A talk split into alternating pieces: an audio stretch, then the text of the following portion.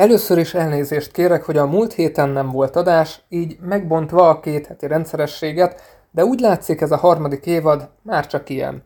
És nem csak ilyen, de tesztelgetős is, hiszen voltak már olyan részek, melyben egy-egy témát jártunk körül alaposabban, és volt olyan is, hogy több hír témát érintettünk rövidebben.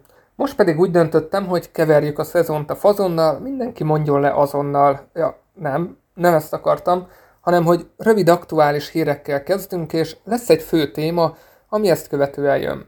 Meglátjuk, hogy ez mennyire jön be nektek. A visszajelzésekért egyébként nem haragszunk ám, szóval csak nyugodtan. Persze az nem hátrány, ha mindezt értelmesen teszitek, de ha már itt vagytok, akkor ez nem is lehet kérdés. Szóval bármilyen megjegyzés, ötlet, óhaj, sóhaj miatt keresetek minket facén vagy, írjatok az infokukat nyitott szemmel podcast.hu e-mail címre.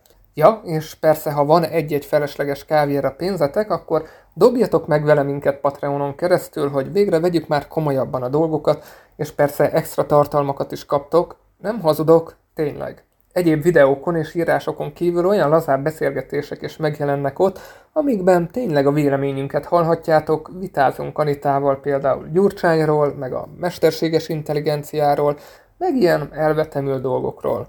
Szóval keres minket amottan is. Mindenféle link a leírásban, na de jöjjenek a hírek. Egy magyar twitterező tudományosan igazolta azt, amit már mindannyian sejtettünk. A magyar posta valamire biztosan jó, de precíz és gyors munkavégzésre biztosan nem. E persze csak akkor, ha arról van szó, hogy juttassunk el valamit A-ból B-be, de posta lévén talán ez mégiscsak reális elvárás lenne tőlük. Persze az értékesítés az megy, egy csekkfeladás esetén 5 perc a munka, fél óra plusz dolgok elutasítása, tehát ezt már beleszámoljuk. Na de, mi is történt pontosan? Emberünk május 15-én adott fel egy kis csomagot Kaliforniában, amiben belerakott egy erteget, tudjátok azt a baszott drága nyomkövetőt ilyen almalógóval. A kis csomag nagyon szép sebességgel haladt, négy nap alatt a feladását követően már Frankfurtban járt, és összesen is csupán hét napnak kellett eltelnie, hogy megérkezzen a Liszt Ferenc repülőtérre. Ez azt jelenti, hogy hét nap alatt igazából közel tízezer kilométert utazott. A problémák ezután következtek, ugyanis pont ugyanennyi, tehát újabb hét napnak kellett eltelnie, hogy további 600 métert megtegyen. Üm, igen, jól mondtam, tehát 600 métert. Mert ennyi idő alatt került át a raktárból az elosztóba. Egyébként nem tudom, home office van, házhoz rendelünk minden, de 7 nap alatt még a 38 négyzetméteres lakásban is többet sétálok, mint 600 méter. Na mindegy. Aztán itt akadt némi probléma a vámmal is, ennek következtében a feladástól számított 33. napig kellett várni, hogy az országos logisztikai központba bekerüljön, de a jó hír, hogy egy nappal később már célegyenesben volt. Megérkezett a Fehérvári postára. Na ezt követően itt is hagyták pihenni egy teljes napot, persze ez teljesen érthető, hiszen aklimatizálódnia kellett a hosszú út után. A posta szerencsére végig kitartott a mentalitása mellett, ugyanis a csomagot nem kézbesítették, csupán egy értesítőt dobtak be helyette, úgy, hogy hát természetesen otthon volt a címzett, hát engem már ez egyáltalán nem lett meg egyébként, végeredményképpen pedig 36 nappal a feladást követően a címzett besétálhatott a postára átvenni a csomagját. Siker! Június 24-én elképesztő erejű tornádó csapott le Texas, ja nem, bocsánat, izé Csehországban. Igen, a szomszédban. Többen meghaltak és több százan megsérültek, a helyi kórház úgy nyilatkozott, hogy háborús helyzet alakult ki az egész intézményben, sőt az egész városban. Nagyon sok videó készült róla, és ezek tényleg elképesztő felvételek, komplet háztetők szakadtak le, autókat borogatott és fújt kilométerekkel arrébb, és ami utána maradt, hát teljes pusztulás. A helyiek azt nyilatkozták, hogy csupán két perc volt az egész. Elkezdett óriási darabokban a jégesni, majd már meg is jelent a töltsér, és mindent vitt, ami az útjába került. Gondolom nem mondok újdonságot senkinek azzal, hogy ez igencsak ritka ezen a térségen. Ráadásul idén májusban már hazánkban is volt tornádó, Orosházán fákat csavart ki. De mi kell hozzá? Főként szupercella egyébként, amiből sokszor alakulnak ki széltölcsérek, amiket tubának hívunk, egészen addig, amíg el nem éri a talajt. Amint ez megtörténik, akármilyen erősséggel, már tornádóról beszélünk. Az erősséget a 2007-ben bevezetett EF skálán mérjük, és a Csehországi nagyjából EF4-es volt, ami akár 300 km per órás szelet is jelenthet, hát így már érthető a hatalmas pusztítás. A probléma az, hogy ha bár errefelé valóban ritka jelenségről van szó, a feltételek sokszor adottak hozzá. Például Magyarországon a júliusi hónapban a legvalószínűbb a tornádó képződés, és ha bár a jelenlegi tornádót nem feltétlen írhatjuk közvetlenül a klímaváltozás számlájára, hát bizonyos ezen jelenségek egyre gyakoribbá válhatnak általa. Ettől a hírtől rögvest mozgásba jövök. Június 30-án egy kanadai faluban élőknek viszont örökre beleégett a tudatokba a klímaváltozás következménye. Hát sajnos szó szerint. A Vancouvertől 260 kilométerre fekvő faluban sorra dőltek meg a melegrekordok múlt hét elején. Először csak 45-46 Celsius fok volt, de szerdára ez már elérte a 47,9 Celsius fokot is, amikor is a nagy szárazság és óriási hőség miatt konkrétan felemésztette az egész falut a tűz. Szerencsére a polgármester már előtte evakuálta a lakosságot, de az ott élőknek olyan gyorsan kellett menekülniük, hogy az állataikon és autóikon kívül semmit sem tudtak magukkal vinni. A kialakuló tűzvihar 10-20 km per órás sebességgel falta fel a falut, hát konkrétan semmi sem maradt meg belőle. Ráadásul ez a térség soha nem a hőségről volt híres, most azonban 5 nap alatt 485-en haltak meg, ami az átlagos halálozásnál 290%-kal több. Mindez pedig a szélsőséges hőhullám miatt történt. A Severe Weather Europe elemzése szerint a jelenséget egy eddig soha nem látott mértékű hőkupola okozta, aminek kialakulását a rendkívül legyengült La okozta, pontosan annak hiánya, hiszen ez a folyamat mérsékelni a meleget a térségben. A kanadai CBS közszolgálati csatornának nyilatkozó Armel Castellan meteorológus úgy fogalmazott, tudjuk, hogy ez csak a jéghegy csúcsa, ha hőhullámokról van szó, erre és ennél többre is kell számítanunk. Szép kilátások, de hát senki sem mondhatja, hogy a tudósok nem figyelmeztettek időben. És végül, megszabadulhattunk a maszktól. Hát már aki akart. És akartak, a kormány bejelentette, hogy megvan az 5,5 millió beoltott, ezért mostantól nem kötelező a maszkviselése sem a tömegközlekedési eszközökön, sem a boltokban. Persze félreértés ne essék, szinte biztos, hogy csak ideiglenesen, hiszen vezérünk is beismerte már, hogy elkerülhetetlen egy negyedik hullám. Persze ez így nem feltétlenül igaz, de hogy itt lesz negyedik hullám, az szinte biztos, és ez a különböző mutációknak, jelenleg legfőképpen a delta variánsnak köszönhető.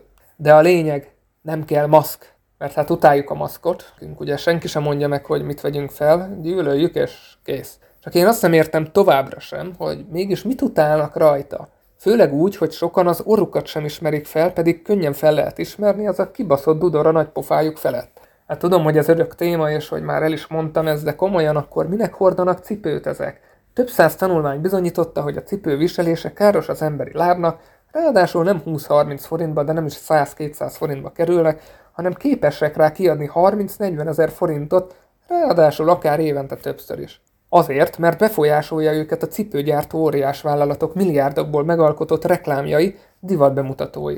Persze megvéd az üvegszilánkoktól, de az ő gondolataikat továbbíve valójában azok az üvegszilánkok nem is léteznek, ha meg mégis, akkor maximum kiszedik a talpukból, lefertőtlenítik, aztán ennyi. Nem kell a hiszti. Most komolyan, miben különbözik ez a két dolog? A nagy szabadságpárti vadlovaknak üzenem, rég meg vagy vezetve minden szarral, már rég birka vagy, nem a maszktól leszel az. Azzal csak az öregasszonyt véded a boltban, de hát ez már nem megy, mert ugye hát a sutyóknak ez nehezükre esik. Na mindegy, örülök, ha valakinek ez a legnagyobb problémája, akkor az most már meg is nyugodhatott a picsába. Ja, hoppá, és persze volt itt egy homofób törvény is, de azt hiszem ez már lerágott csont. Persze azért a véleményemet gyorsan eldarálom. Ez egy undorító politikai húzás a Fidesz részéről? Hát igen, az. A Fidesz keresi azt az ellenségképet, ami segíthet megnyernie a választásokat, mint korábban a menekültek és soros, és valamiért úgy gondolta, hogy ebben a mély keresztény országban a homofóbia ilyen téma, ilyen téma lehet, de hát talán hitelesebb lenne, ha a Fidesz alapítók nem mászkálnának meleg orgiákra, és másznának le az eresz csatornákon a hátizsákjukban drogokkal.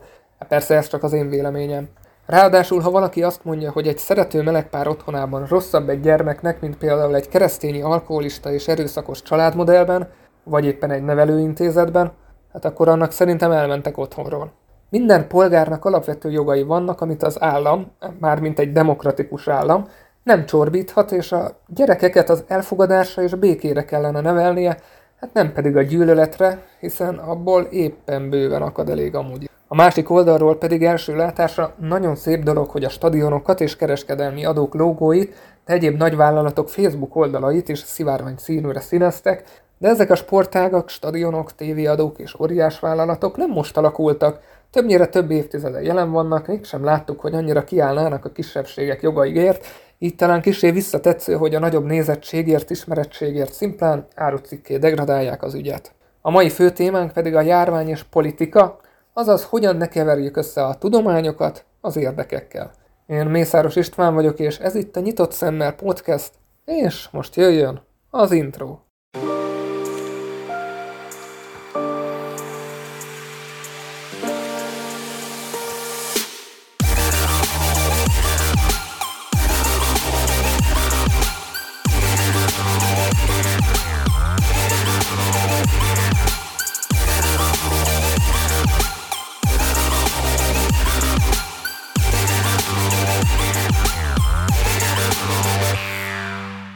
Decemberben a vírusokról szóló adásunkkal búcsúztam, és úgy gondoltam, hogy most azt nézzük meg, hogy a jelenlegi járványhelyzetben hogyan különböztethetjük meg a biológiát a politikától.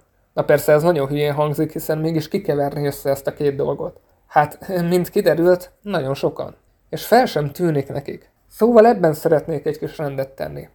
Megnézzük, hogy mi is valójában a politika, milyen intézkedéseket hozott, minek mi az értelme, vagy van-e egyáltalán de azt is megnézzük közelebbről, hogy kik azok a sokat hangoztatott szakemberek, miért nincs egységes konszenzus, és miért tűnik úgy, hogy ez a vírus kisé személyiségzavaros. Egy járványhelyzet során fenekestül felfordul az életünk. Hirtelen, ami egész addig oly természetes volt a számunkra, mint a bevásárlás, a tömegrendezvények, a mozi és a színház, egy külföldi utazás vagy leruccanás a Balatorra, mind-mind megszűnik létezni, vagy legalábbis erősen korlátozódik. Az egészségügyi ellárató rendszerek telítődnek, néhány szolgáltatás szintén megszínük, akár lemondják az előre tervezett nem életbe vágó műtéteket is. Talán nem túlzok nagyot, ha azt mondom, hogy két évvel ezelőtt még elképzelni sem tudtunk hasonlót. Persze, persze láttuk a Vírus és Fertőzés című filmeket, tanultunk, na jó, ebben már kételkedek most már, de kellett volna, Szóval tanultunk biológiát és némi járványtant az iskolában, de úgy voltunk vele, hogy ezek már a múlté.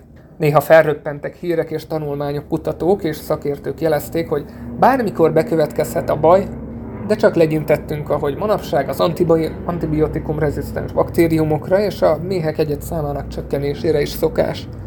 Nem vagyunk képesek felmérni a valódi kockázatokat, a valóságos veszélyeket egészen addig, amíg az a saját életünkre nincs hatással. Most viszont testközelből nézhetjük végig, és ez a film már jócskán elnyúlt, és messze még a vége. Pedig sokaknak már unalmassá is vált, és legszívesebben felállnának és kisétálnának a moziból, csak a bükkenő az, hogy ez nem mozi, hanem a valóság. De akkor most ki a rendező?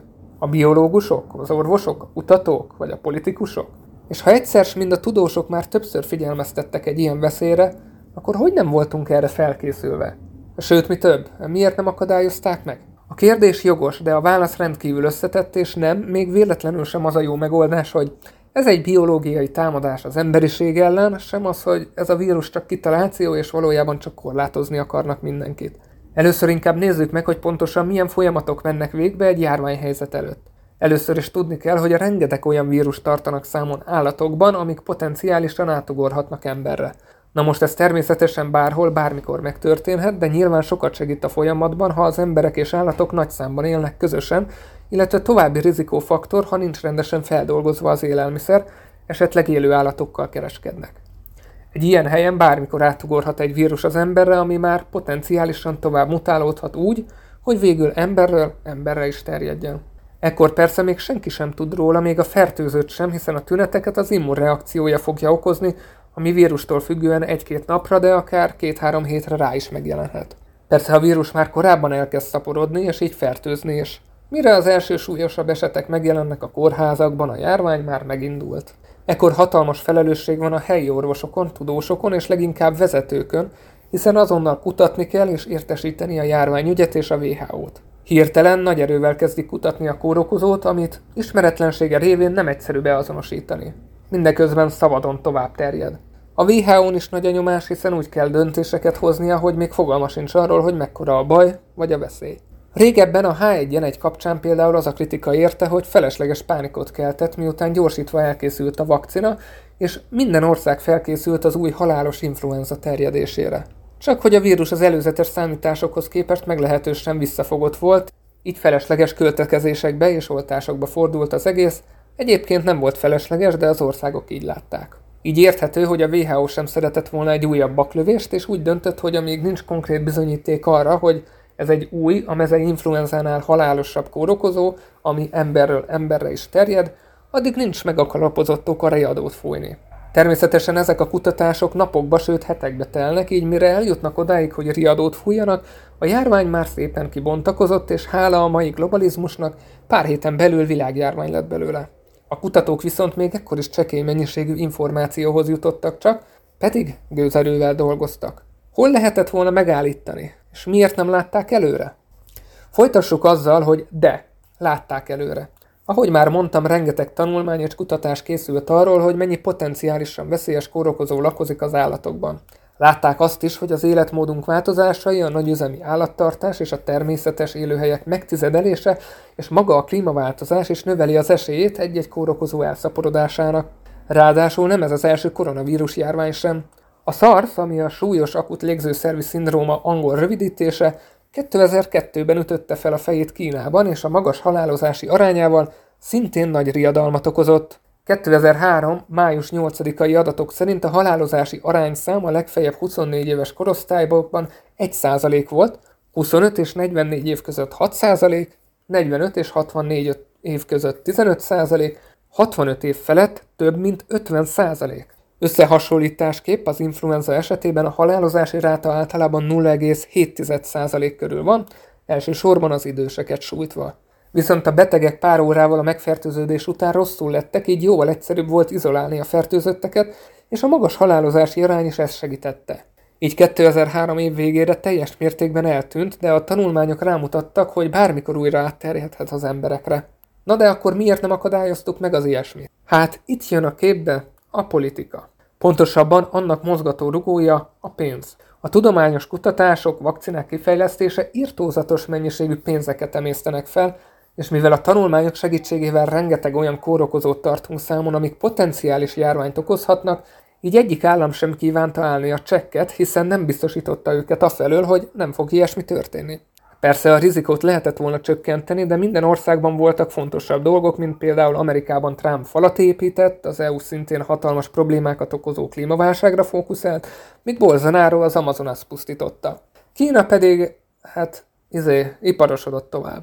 Persze a kutatások nem maradtak annyiban, újabbnál újabb tanulmányok születtek, és a WHO is igyekezett felhívni az országok figyelmét a közelgő veszélyekre. És egyébként nehogy azt higgyük, hogy ennyivel megúsztuk, összetehetjük a két kezünket, hogy ez a vírus nem mondjuk 6-7%-os mortalitással rendelkezik, vagy akár többel, és nem jelenti azt sem, hogy ne ismétlődhetne meg egy másik kórokozóval is a közeljövőben. Hát van okunk az aggodalomakra. Na de most, hogy már nagyjából látjuk, hogy hogyan is alakulnak ki a járványok, és mik történnek-e rendkívül gyors folyamat alatt, nézzük meg, hogy milyen reakciók születnek. Elsősorban, Elsősorban azokból az országokban nem engedik belépni a külföldieket, ahol nagyon kiterjedt a járvány. Ilyen volt először a kiinduló pont Kína, majd később Olaszország. Ez egy jó taktika, de meglehetősen kevés sikerrel kecsegtett manapság, tekintettel arra, hogy a légi közlekedés abszurd méreteket ölt. De akkor miért nem zárták le azonnal százszázalékosan Kínát, se kis sebe módszerrel? Vagy rendeltünk el az egész világon két hét kijárási tilalmat? Ha bár nagy a valószínűsége, hogy ez, vagy maximum egy egy hónapos teljes szárlat valóban megállította volna a vírus terjedését, és már réges-régen túl lennénk az egészen, sajnos kivitelezhetetlen. Hiszen gondoljunk csak bele abba, hogy nálunk milyen pánik és felháborodás lett túl rá az aránylag enyhe korlátozások után. Kifosztották a boltokat, víruszkeptikus szekták alakultak, emberek késelték egymást a maszk miatt, stb. Vajon el tudjuk-e képzelni, hogy mi történne egy pár hetes teljes zárlatnál? Ráadásul akkor, amikor még nem is igazán találkoztunk a vírussal. Sokan nem is tudnák, hogy mire feltörtént ez. Alapjáraton a járványhelyzet a politikában mindenképpen egy kétélű fegyver, hiszen két lehetséges kimenetel van. Az egyik, hogy sikerrel járnak az intézkedések, és nem történik nagy baj. Ekkor az emberek felháborodnak, hogy csak a pánikkeltés ment, és megérs, megsértették az állampolgárok jogait. A másik eshetőség, hogy bármiféle igyekezet ellenére is elterjed a vírus, sokan betegszenek meg, és többen meg is halnak. Ebben az esetben az emberek felháborodnak, hogy miért nem akadályozta meg ezt a kormány. A furcsa magyar szituáció egyébként olyan, mint Schrödinger macskája. Mindkettő egyszerre. Fontos megérteni, hogy a jelenlegi globális kapitalista gazdasági rendszerünk még békeidőkben is pengejélen táncol. Azt is fontos megérteni, hogy ha bár maga a politika szó annyit jelent, hogy közügyekkel való foglalkozás, a politikusoknak a legfőbb célja a hatalom megtartása, ami sok esetben ellentmond a közérdekkel. Tehát, hogy ezt kontextusba helyezzük, vannak a szakemberek, akik tudományos magyarázatot és lehetőségeket vázolnak fel, és vannak a politikusok, akik az mellett, legalábbis jó esetben, hogy az állampolgárok életét és egészségét kívánják védeni, figyelembe veszik, hogy milyen intézkedések milyen hatással vannak az adott ország gazdaságára, a kormány megítélésében, és milyen kilátások maradnak az újraválasztást illetően.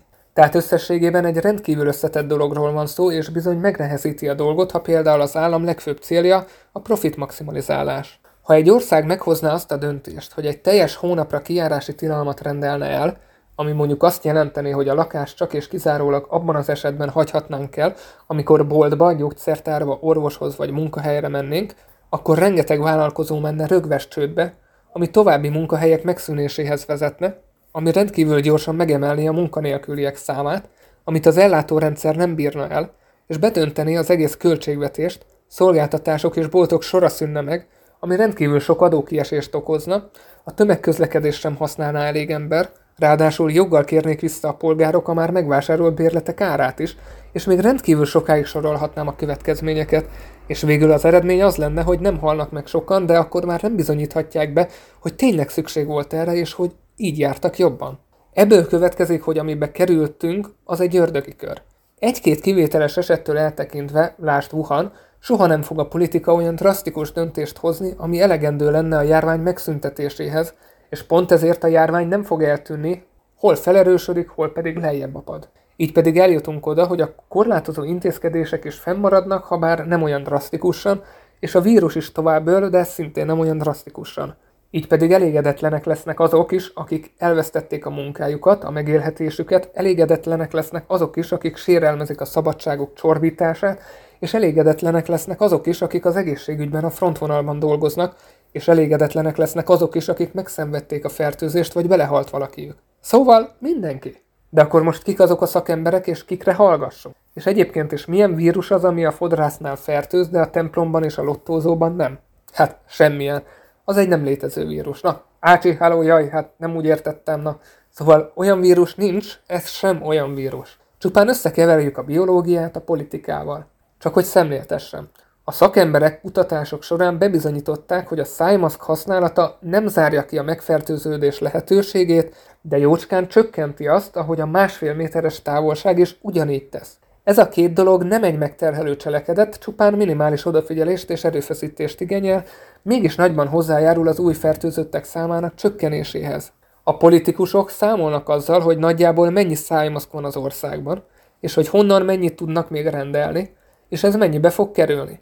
Azzal is számolnak, hogy a választók nem szeretnek semmilyen kényelmetlen dolgot, és ha túl sokat kérnek, akkor lázadozni fognak.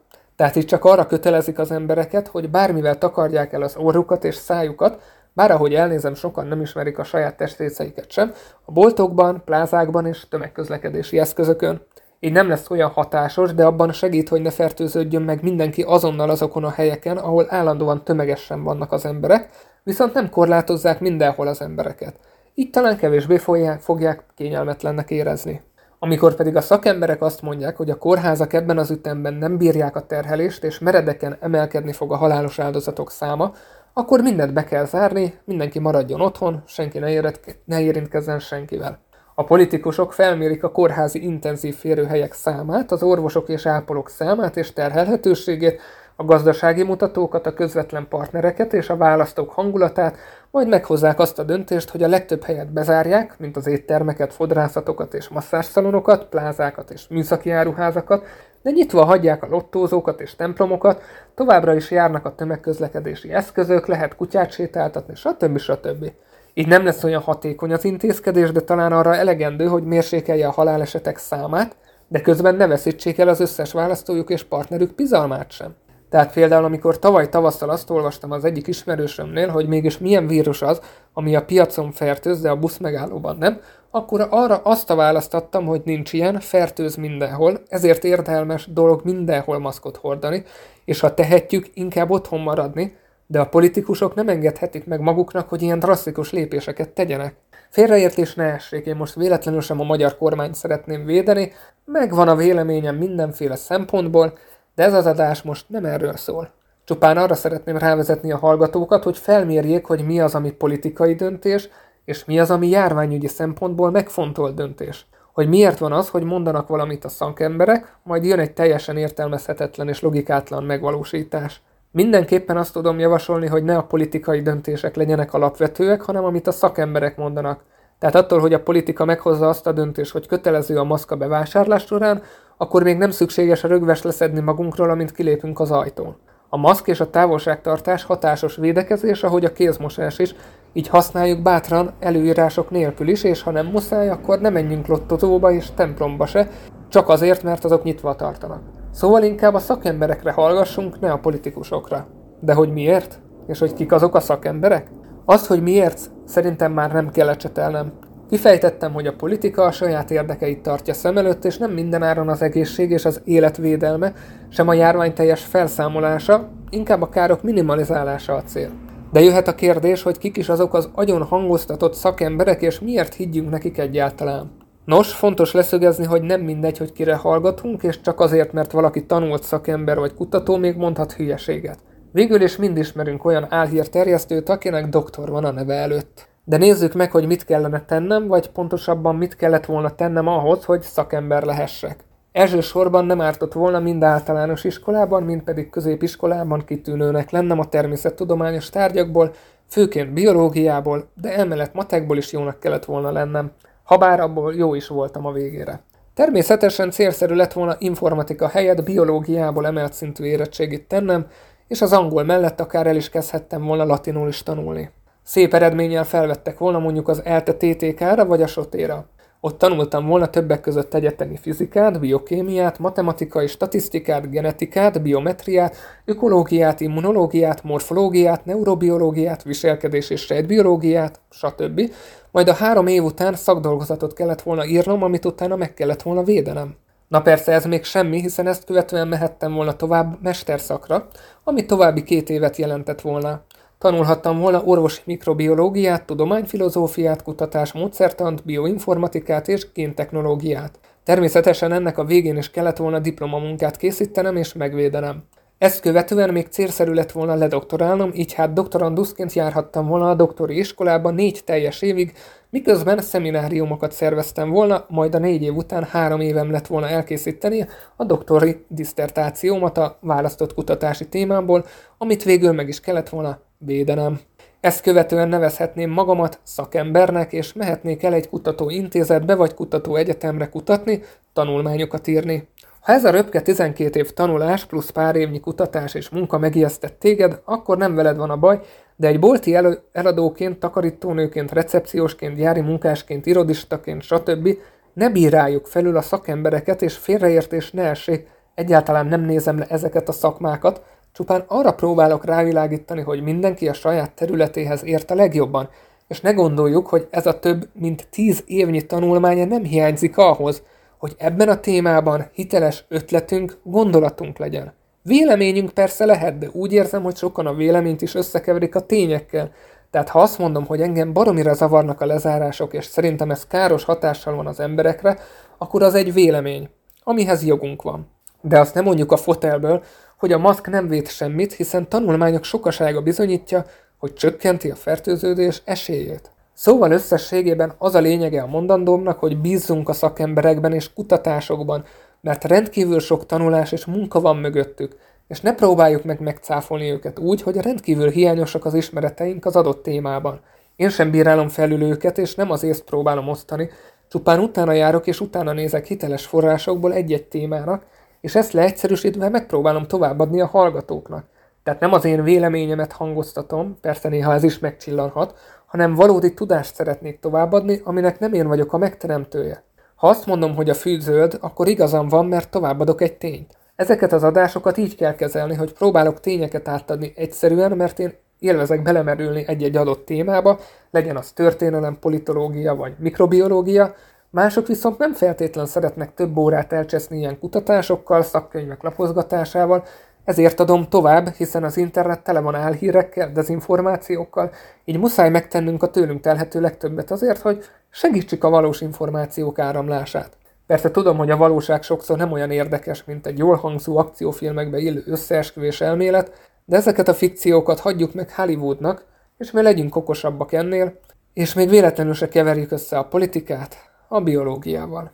Tehát járjunk nyitott szemmel a világban és a világ hálón is, és tényleg ne a politikusokra hallgassunk, hanem a szakemberekre, akik szimplán a tudományt veszik alapul, nem az önös érdekeket, persze kivétel erősíti a szabályt. Én köszönöm, hogy ma is velünk tartottatok, és kérlek iratkozzatok fel ránk minden platformon, kövessetek minket Facebookon is, és ha szeretnétek, hogy sokáig minőségi tartalommal szolgáljunk nektek, kérlek támogassatok minket Patreonon keresztül is. Ja, és persze, megosztani sem szégyen az adást. Linkek a leírásban, és legyetek jók és óvatosak. Peace!